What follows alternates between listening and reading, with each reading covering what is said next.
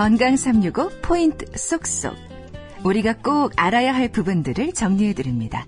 건강 365는 유튜브와 팟캐스트로도 서비스되고 있습니다. 고려대 구로병원 산부인과 신정호 교수와 함께하고 있습니다. 저희가 지금 사회적 거리두기로 스튜디오에 혼자 앉아 진행하고요. 어, 마스크를 착용하고 있습니다. 전화로 말씀 나누고 있는 교수님도 역시 마스크를 착용 중이시고요. 발음이 조금 분명치 않게 들리더라도 이해해 주시기 바랍니다. 어, 교수님, 그러면 이 골반 내 장기들이 골반 아래쪽으로 빠져나오는 이 골반 장기 탈출증, 우리나라뿐만 아니라 전 세계 여성들에게도 이렇게 다 이렇게 흔한 건가요? 네, 뭐 전 세계적으로 흔한데요. 이게 약간의 어, 인종적인 차이가 어떤 부분이 있냐면 골반 안에 방광, 자궁, 직장 요 세 가지가 있는데 이 중에 주로 어떤 게 더 많이 빠져나오느냐 이건 약간 인종적인 차이가 있어서 어, 동양 여성분들은 이제 방광 쪽이 주로 빠지는 경우가 조금 더 많은 특성은 있습니다. 근데 하여튼 전 세계적으로 노령되면서 어, 많아지는 병이라는 거는 어, 똑같습니다. 그 노령이라고 얘기를 하셨는데요. 어, 어느 연령대부터 나타나기 시작하나요? 어, 젊은 분들도 나타나기 시작해서 빠르면 30대, 40대부터 나타나기도 하지만 이 연령대에는 그렇게 흔하지는 않고요. 주로 폐경되면서부터 증가하기 때문에 50세 이후에 굉장히 빨리 늘어나기 시작해서 60대, 70대, 80대 나이가 들수록 점점점 증가합니다. 그래서 한 80대 정도 되면 거의 절반 정도는 이런 문제들이 조금씩은 정도의 차이가 있지만 가지고 계십니다. 문득 이 폐경하고도 연관이 있는지 여성 호르몬의 변화하고도 연관이 있는지 궁금한데요. 네, 여성 호르몬하고 연관이 있어서 여성 호르몬이 이제 떨어지는 폐경이 되면 이 발생이 증가하죠. 그래서 아래쪽을 지탱해 주던 어, 지지 조직들이 여성 호르몬이 이제 감소하면서 힘이 떨어지고 더 발생이 증가하게 됩니다. 그러면 단순하게 여성 호르몬 대체요법 같은 걸 해주면 좀 예방이 가능한 건가요? 아니면 증상이 좋아질 수 있는 건가요? 네, 증상, 어, 이제 불편함, 통증, 이런 건 좋아지시는데, 발생 자체를 여성 호르몬 치료를 한다고 막기는 어렵습니다. 어, 그러니까 근본적인 치료법은 아니라는 거죠. 네. 그러면 이제 장기가 탈출했던 것, 그러니까 저는 이제 생각나는 게 사실은 이제 치질 이런 치액 쪽에 대한 것들도 그 탈출된 정도에 따라서 이렇게 등급을 나누던데요. 진행 정도랄까요? 이것도 병기나 단계를 정하는 기준이 있나요? 네, 있습니다. 1, 2, 3, 4, 그래서 네 가지 단계로 나누게 되고요. 얼마나 빠져나왔는지에 따라서 단계를 나누게 되는데, 어, 아래쪽 입구 근처까지 빠진 게 2단계고요. 그 다음에 요거보다 조금 더 나오는 게 3단계. 최대한 나온 게 4단계. 이렇게 나누게 됩니다. 어, 그러면 그 단계를 나눈다는 거는 치료가 달라지거나 예후가 달라지거나 의미가 있기 때문에 단계를 나누는 거 아닌가 싶은데요. 네, 맞습니다. 그래서 1단계는 안쪽에 있기 때문에 1단계는 잘 못 느끼시죠. 그래서 의사들이 진찰을 하거나 할 때 주로 빠져 있는 정도가 1단계고 본인들이 못 느끼시고 이제 환자분들이 느끼기 시작할 정도가 되면 2단계입니다. 그래서 입구 근처까지 내려왔을 때 이제 좀 느끼기 시작하시거든요. 그게 2단계. 이 정도만 해도 환자분들이 내려왔다, 좀 빠지려고 한다라고 느끼지만 아주 불편해하진 않으세요. 근데 이제 3단계 음. 정도가 되면 실제로 소변, 대변 보는 게 장애가 생기게 되고 바깥쪽으로 쓸리면서 상처를 입게 되니까 3단계가 되면 이건 상당히 불편하시죠. 음. 4단계가 되면 뭐 그 불편함은 이루 말할 수가 없습니다. 그러면 4단계에서 더 방치하게 되면 물론 그, 거기까지는 가진 않겠지만 어떤 위험이 있을 수 있을까요? 어, 이게 다 빠지면 소변 대변이 일단 어려우시니까 처음에 방광에 문제가 또 생겨서 방광이 과도하게 늘어나는 문제가 생기고요. 이게 또 방치가 되면 역류를 해서 콩팥까지도 망가지게 됩니다. 그래서 어.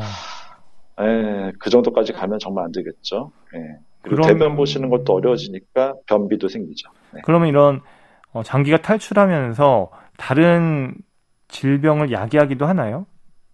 음, 그래서 제 문제가 어, 그 전 단계에 일단 대소변이 불편하시니까 그게 굉장히 괴로우시고 음. 밤에 자다 깨서 이제 그러면 한 번에 소변을 제대로 못 보시니까 음. 밤에 자다 깨서 소변 중간중간 계속 보셔야 되니까 또 수면의 질도 굉장히 떨어지게 되죠. 아, 그러면 이제 병원을 찾는 건 보통 2단계 내지는 3단계에서 많이 오시겠어요? 네, 그러신데 가끔은 참다 참다 4단계가 돼서야 오시는 분들도 계세요. 이게 아무래도 자녀들한테 말씀하시기가 되게 좀 껄끄러우시고 창피하시거든요. 그래서 어르신들이 굉장히 창피하시면서 오십니다. 그러면 이제 자녀분들이 부모님들한테 이걸 직접 물어보기도 조금 쉽지는 않을 것 같은데요. 좀 어떤 부분들을 이렇게 유심하게 관찰하고 있다가 좀 어, 병원에 좀 모시는 게 좋을까요? 어, 맞습니다. 이게 본인 입으로 잘 말씀들을 못 하시는데, 그래서 오시는 게 피가 날 정도가 되면 그때 얘기하세요. 너무 염증이 심해지고 쓸려서 피가 날 정도가 되면 얘 내가 밑으로 하혈을 한다 이러면서 이제 오시는 경우가 있고 자녀분들이 먼저 알아차리실 수 있는 방법은 걸음걸이가 이상해지십니다. 어. 밑에가 빠지는 게 심해지면 약간 어기적 어기적 거리면서 걷게 되시거든요. 그러니까 그런 것들 보시면 걸음 자세가 걸음걸이가 좀 이상하다 하시면 한번 의심해 보셔야 됩니다. 음, 그럼 이제 진단은 어떻게 이제 오셨어요. 이제 진료실에 어르신이 오셨어요. 그러면 어, 문진을 할 테고요. 그러면 그냥 딱 육안으로 확인하고 진단이 되는 건지 추가적인 검사는 없는 건지 궁금한데요. 음, 일단 뭐 육안적으로 보면 확인이 대부분 되죠. 진찰을 해보면 확인이 되고 아래 일단 환자분들이 제일 많이 얘기하시는 거는 아래가 묵직하고 빠진다. 이제 진짜 빠진다고 말씀을 하시고 근데 처음에는 다들 그런 병이 있는지도 모르니까 음. 어, 그게 무슨 말씀인지 못 알아들으시는데 저희는 이제 들으면 알죠. 아 이게 네. 진짜 빠졌다라는 걸 알고요. 빠진 단계에 따라서 그리고 이게 빠진 게 자궁이 빠진 건지 방광이 빠진 건지 직장이 빠진 건지를 구별을 해야 됩니다. 근데 그냥 일반적으로 보시기에는 감별이 잘 안 되거든요. 그냥 밑으로 빠져나와 있구나라고만 아시지 방광인지 자궁인지 모르시니까 저희가 이제 그런 걸 초음파 검사나 이런 어, 체크를 해서 어떤 장기가 얼마나 빠졌는지를 확인을 하게 됩니다. 어, 그럼 이제 빠진 것들 정도를 이제 확인을 하면 그 다음에는 이제 바로 치료로 들어가나요? 치료는 어떤 것들이 있는지도 궁금한데요. 네, 일단은 어, 더 이상 악화되지 않게 하는 생활습관 교정이 첫 번째로 음. 중요하고요. 이 생활습관 교정이 제대로 되지 않으면 수술을 한 다음에도 또 재발을 할 수 있습니다. 그래서 수술 전이든 수술 후든 일단은 악화 요인을 피하도록 교육하는 게 첫 번째가 되겠고요. 수술을 할 만큼 심하지 않다 그러면 이제 저희가 그런 악화 요인 제거하면서 어, 훈련을 좀 케겔 운동을 하시는 게 어, 초기에는 도움이 됩니다. 그래서 그런 것들 교육을 해드리고 있고요.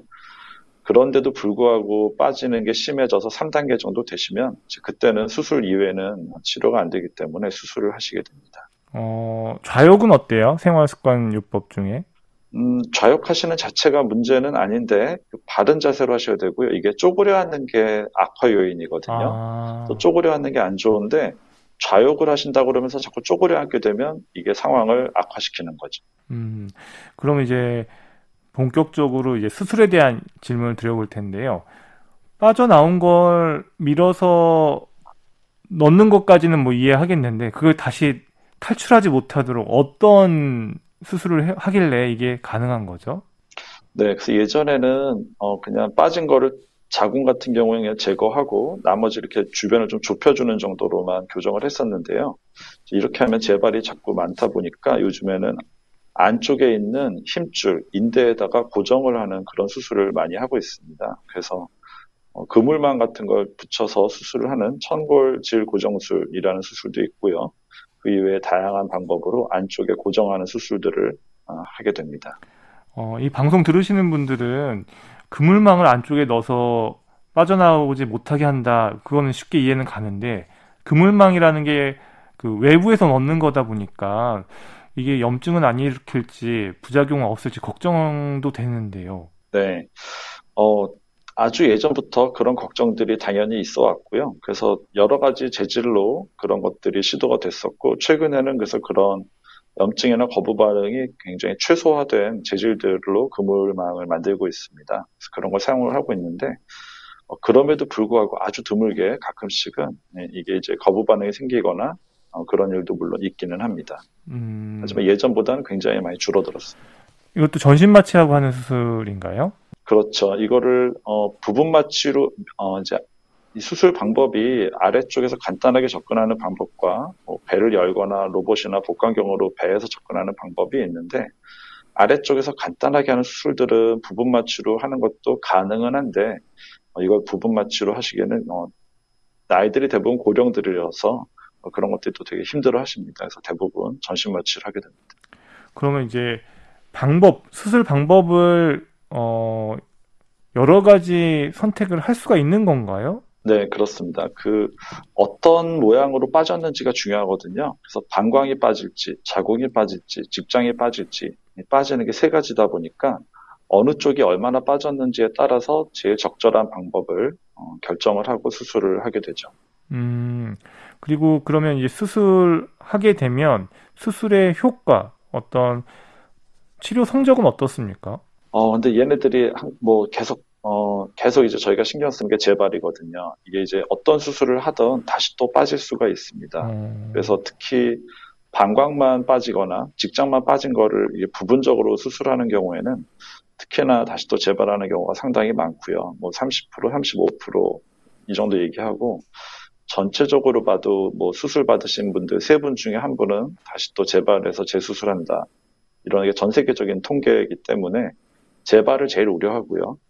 그래서 이제 어, 재발을 제일 줄일 수 있는 방법 중에 하나가 어, 청골질 고정술이라고 그래서 안쪽에 있는 방광이나 직장이랑 자궁을 다 분리를 한 다음에 음. 다시 그물망을 사이에 넣고 다시 재조립을 해서 어, 허리뼈 쪽으로 끌어당기는 이 수술법이 그래도 제일 재발이 적은 걸로 알려져 있습니다. 음, 그러니까 안쪽에서 고정을 시키는 거군요. 그러니까 밑에서만 막는 게 아니 막는 거랑 함께 그냥 안쪽에서도 연결해가지고 그냥 내려가지 못하도록 잡아준다 이렇게 이해하면 될까요? 그렇죠. 그물망을 뭐 이제 어부들이 그물을 던져서 어, 배에서 끌어당기듯이 밑에 있는 장기들을 그물망을 던져서 아. 잡아채서 위로 고정시켜 놓는 그런 방법이죠. 그렇게 설명을 해주시니까 그 수술에 대한 게 어렴풋이나마 좀 이해가 되는 것 같습니다. 그러면 이제 수술 후에 환자분들 어, 생활 습관이나 수술 후 관리 이런 것도 중요할 것 같은데요. 네, 그래서 뭐 처음에 수술하고 나서 한 두 달 정도가 굉장히 중요하고요. 이 수술한 자리들이 자리를 잡기 전에 다시 또 밑에가 빠지게 되면 금방 재발하기 때문에 이 재발은 빨리 하시는 분들은 뭐 수술하고 일주일만 해도 다시 빠지기도 하세요. 그래서 처음 두 달이 되게 중요하고 그 이후에도 중요합니다. 그래서 복압이 증가하는 이 악화 요인을 조심하는 관리가 되게 중요합니다. 음, 앞서 뭐 장기별로 좀 다, 수술법이 달라지겠지만 여기에도 로봇 수술이라는 것들을 선택할 수가 있습니까? 네, 아까 말씀드린 그 그물망을 이어주는 수술이라는 게 사실은 어 이제 예전에는 다 당연히 개복을 해서 배를 열고 수술을 했었죠. 근데 그렇게 배를 열 때는 이걸 아래쪽에 재조립하는 것도 문제지만 이 그물망의 끝을 이 허리뼈 쪽에 고정을 해야 되니까 허리뼈가 있는 배꼽까지 다 개복을 해서 수술을 했었거든요. 그럼 굉장히 큰 부분을 절개 부위가 어, 굉장히 크기 때문에 어, 회복도 길고 어, 출혈도 많고 그래서 다들 나이가 많으신 분들이기 때문에 수술 받는 게 좀 부담들이 많이 되셨죠. 요즘에는 음. 이제 복강경이 나와서 훨씬 부담이 적어졌고 그다음에 로봇이 나오면서 또 이제 굉장히 어, 부담이 적어진 상태입니다. 음. 근데 환자분들한테 수술하기 전에 설명을 잘 해드려야 될 것 같아요. 이게 수술을 하고도 재발률이 어느 정도 있을 수 있다라고 하면 환자분들이 기대하는 것하고는 좀 달라서 좀 실망할 수도 있을 것 같아서요. 네, 맞습니다. 그래서 항상 수술 후 관리가 중요하다라는 말씀 드리고 이렇게 뭐 어떻게 수술을 하던 최소한 5 내지 10%는 재발을 하는 분들이 있기 때문에 한 5%라고 하면 20명 중에 한 분 정도 되시잖아요. 그래서 이 20분 중에 한 분이 되시지 마시라고 관리 잘 하시라고 그 부분을 저희도 여러 번 반복해서 교육을 하고 있습니다. 음. 그리고 이제 수술하기 전에 그 단계, 그러니까 케겔 운동을 하거나 아니면은 생활 요법이 가능한 1단계나 2단계 정도에서 생활 습관만 잘 하면 진행을 갖다 늦출 수 있는지 그런 근거가 있는지 좀 궁금해요. 네, 어, 생활 습관을 조정을 하면 진행 속도는 확실히 늦춰질 수 있고요. 그 다음에 그 상태를 유지하는 것도 가능합니다. 그래서 어, 이게 바깥으로 다 빠지기 전에 케겔 운동을 하는 골반저 근육을 강화시키는 운동은 분명히 효과가 있죠. 근데 어, 제 문제는 이게 빠졌다라고 알 정도가 되면 이미 이제 2단계, 3단계로 넘어가신 이후기 때문에 그때는 골반저 강화 근육 운동을 하신다 하더라도 이미 빠진 걸 되돌릴 수는 없기 때문에 그런 한계가 있습니다. 조기에 발견해야 이걸 훈련해서 좀 음. 속도를 늦출 수 있는데 대부분 다 너무 늦게 발견이 되죠. 아, 또 그런 어, 이렇게 어떤 한계를 넘어가면 아무리 뭐 재활 운동을 잘해도 이게 안 된다 이렇게 얘기를 해주셨는데 그러면 이제 수술을 했어요. 그래서 이제 재발이 또 됐으면 재수술이 또 가능합니까?